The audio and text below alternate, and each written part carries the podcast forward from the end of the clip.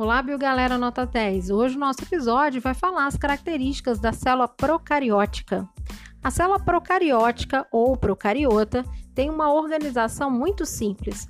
O material genético encontra-se espalhado pelo citoplasma.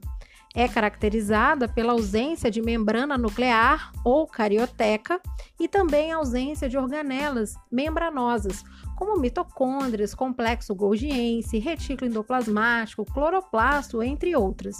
A única organela que aparece nessa organização celular é o ribossomo. Organela essa responsável pela síntese de proteínas. A célula procariótica é encontrada em organismos chamados, portanto, de procariontes. Eles são representantes do reino Monera. E os exemplos são bactérias, cianobactérias e as arqueias.